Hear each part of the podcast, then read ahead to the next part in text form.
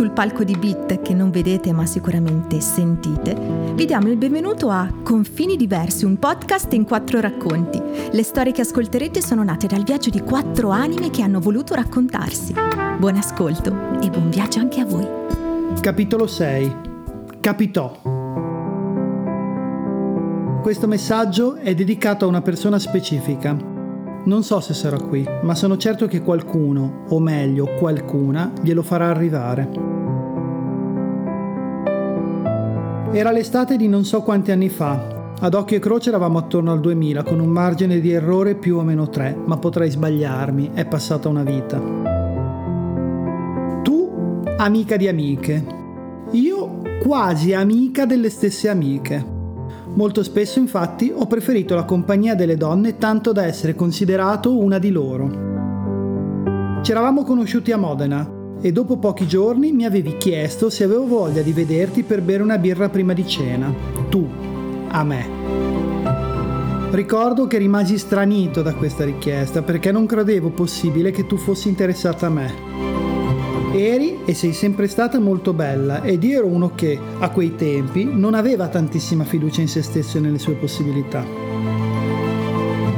Come se non bastasse, eri anche più alta di me e io con l'altezza qualche problema in passato l'avevo avuto. Mi dissi che probabilmente avevi solo voglia di bere qualcosa, per cui decidemmo di trovarci nella birreria sotto casa mia. Arrivai diretto dal lavoro e ti trovai già lì.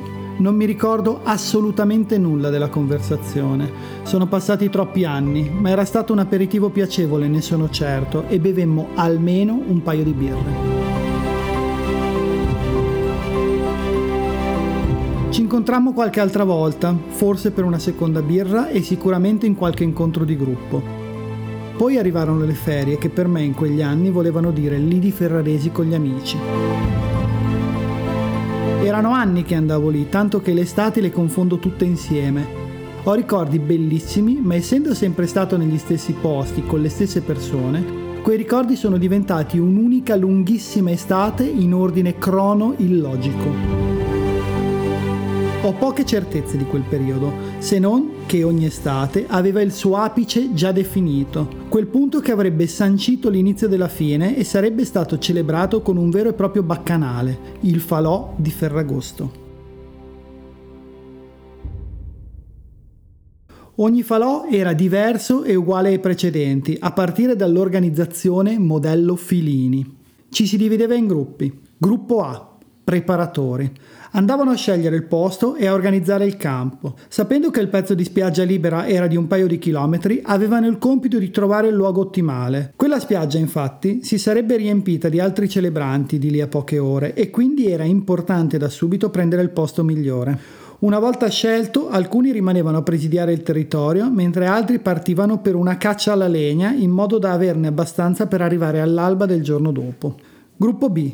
Approvvigionatori. Si occupavano della colletta per creare un fondo cassa con cui, il giorno del falò, sarebbero andati a comprare cibo e soprattutto alcol. All'epoca non c'erano problemi per il cibo, di solito si grigliava carne e si mangiavano patatine o altro cibo spazzatura.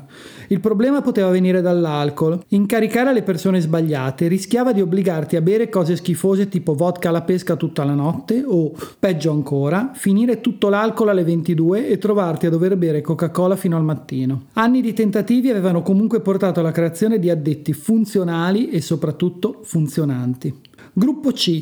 Intrattenitori. Portavano chitarre, radio portatili, tamburi, jambé e chi più ne ha più ne metta. Gruppo D. Socializzatori, specializzati nel reperire droghe leggere, di solito fumo ed erba, ma di questi so poco perché sono sempre stato un bravo ragazzo. Sì, è vero, non ho mai fatto un tiro di canna in tutta la mia vita, anche se non si direbbe lo so. Gruppo E. Partecipanti. Ci raggiungevano in spiaggia dalle 20 in poi per fare festa. Erano amici, amici di amici, amici di amici di amici e così via. Alla partenza eravamo sempre almeno una trentina di persone, ma siamo arrivati anche a più di 50. Io mi muovevo senza soluzione di continuità tra preparatori ed approvvigionatori, assecondando il mio lato organizzativo. In quelle estati avevamo veramente tutto: musica, cibo, alcol, canzoni, festa, amici, baci ed un'infinita libertà. Eravamo potenzialmente divini, vivevamo la nostra vita nel suo momento di massimo splendore. Anche quella volta, come avviene ogni giorno, giunse la sera.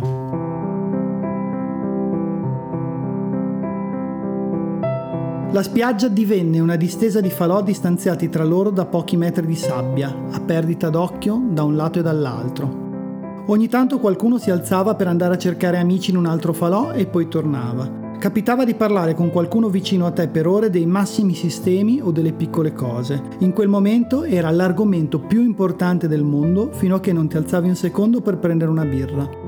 Quando tornavi lì per riprendere la conversazione, però, quasi sempre, il tuo posto era stato occupato da qualcun altro. Tu, senza scomporti, ti sedevi da un'altra parte e cominciavi a parlare con chi era lì.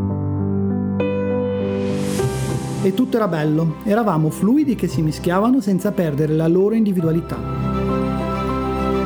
Ricordo quel momento. Alla mia sinistra avevo una che mi stava martellando da un bel po'.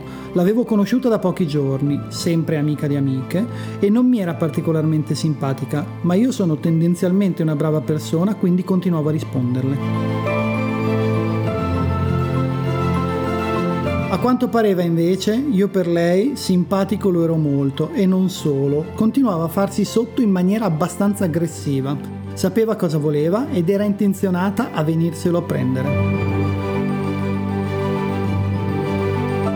Volevo alzarmi ed andarmene, invece mi sono girato e di colpo ti ho trovata lì, seduta alla mia destra, con una birra in mano. Non stavi parlando con nessuno, mi hai guardato e mi hai sorriso.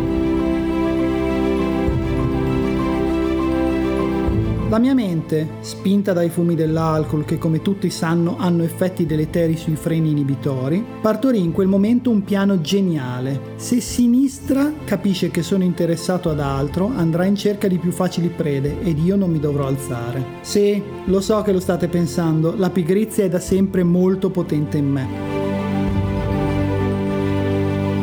Mi sono girato verso di te e ho cominciato a parlarti ignorandola. Eri bella, intelligente e simpatica. Avevamo birra, vino, risate e quasi sicuramente una congiunzione astrale unica. Baciarti è stato naturale. Dopo non so quanto tempo mi sono reso conto che alla mia sinistra c'era un'altra persona. Non saprei dire chi, ma onestamente non mi interessava più. Il mio focus si era ristretto ad una persona sola, te.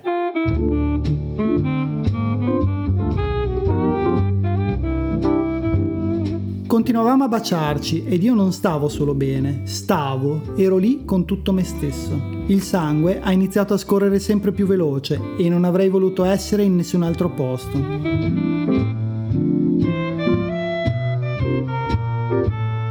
Dopo non so quanto ci siamo alzati e ci siamo appartati. Quello che abbiamo e non abbiamo fatto lo sappiamo solo noi. Fatto sta che a un certo punto siamo tornati indietro. L'alba si è portata via la magia, l'alcol è svanito e la mia spavalderia con lui. Da quel giorno, non so come e neanche perché, non ci siamo più parlati e non l'abbiamo fatto per molto tempo. Tra di noi è sceso un velo di imbarazzo che con gli anni è cresciuto diventando una tenda e poi un muro. Ci incrociavamo in giro in mezzo alle amiche comuni, ma facevamo fatica anche solo a guardarci. So che quando ti sei sposata hai espressamente chiesto che io non venissi rievocato durante i classici scherzi di matrimonio. Ero argomento tabù. Ci sono state molte estati da allora e piano piano, negli ultimi anni, qualcosa è cambiato. Ci siamo scambiati qualche parola, sempre poche sia chiaro, ogni tanto ci siamo trovati d'accordo su alcune cose ed abbiamo riso alle stesse battute. Certo, di quella notte non abbiamo mai parlato, anche perché ormai non eravamo più quelle persone.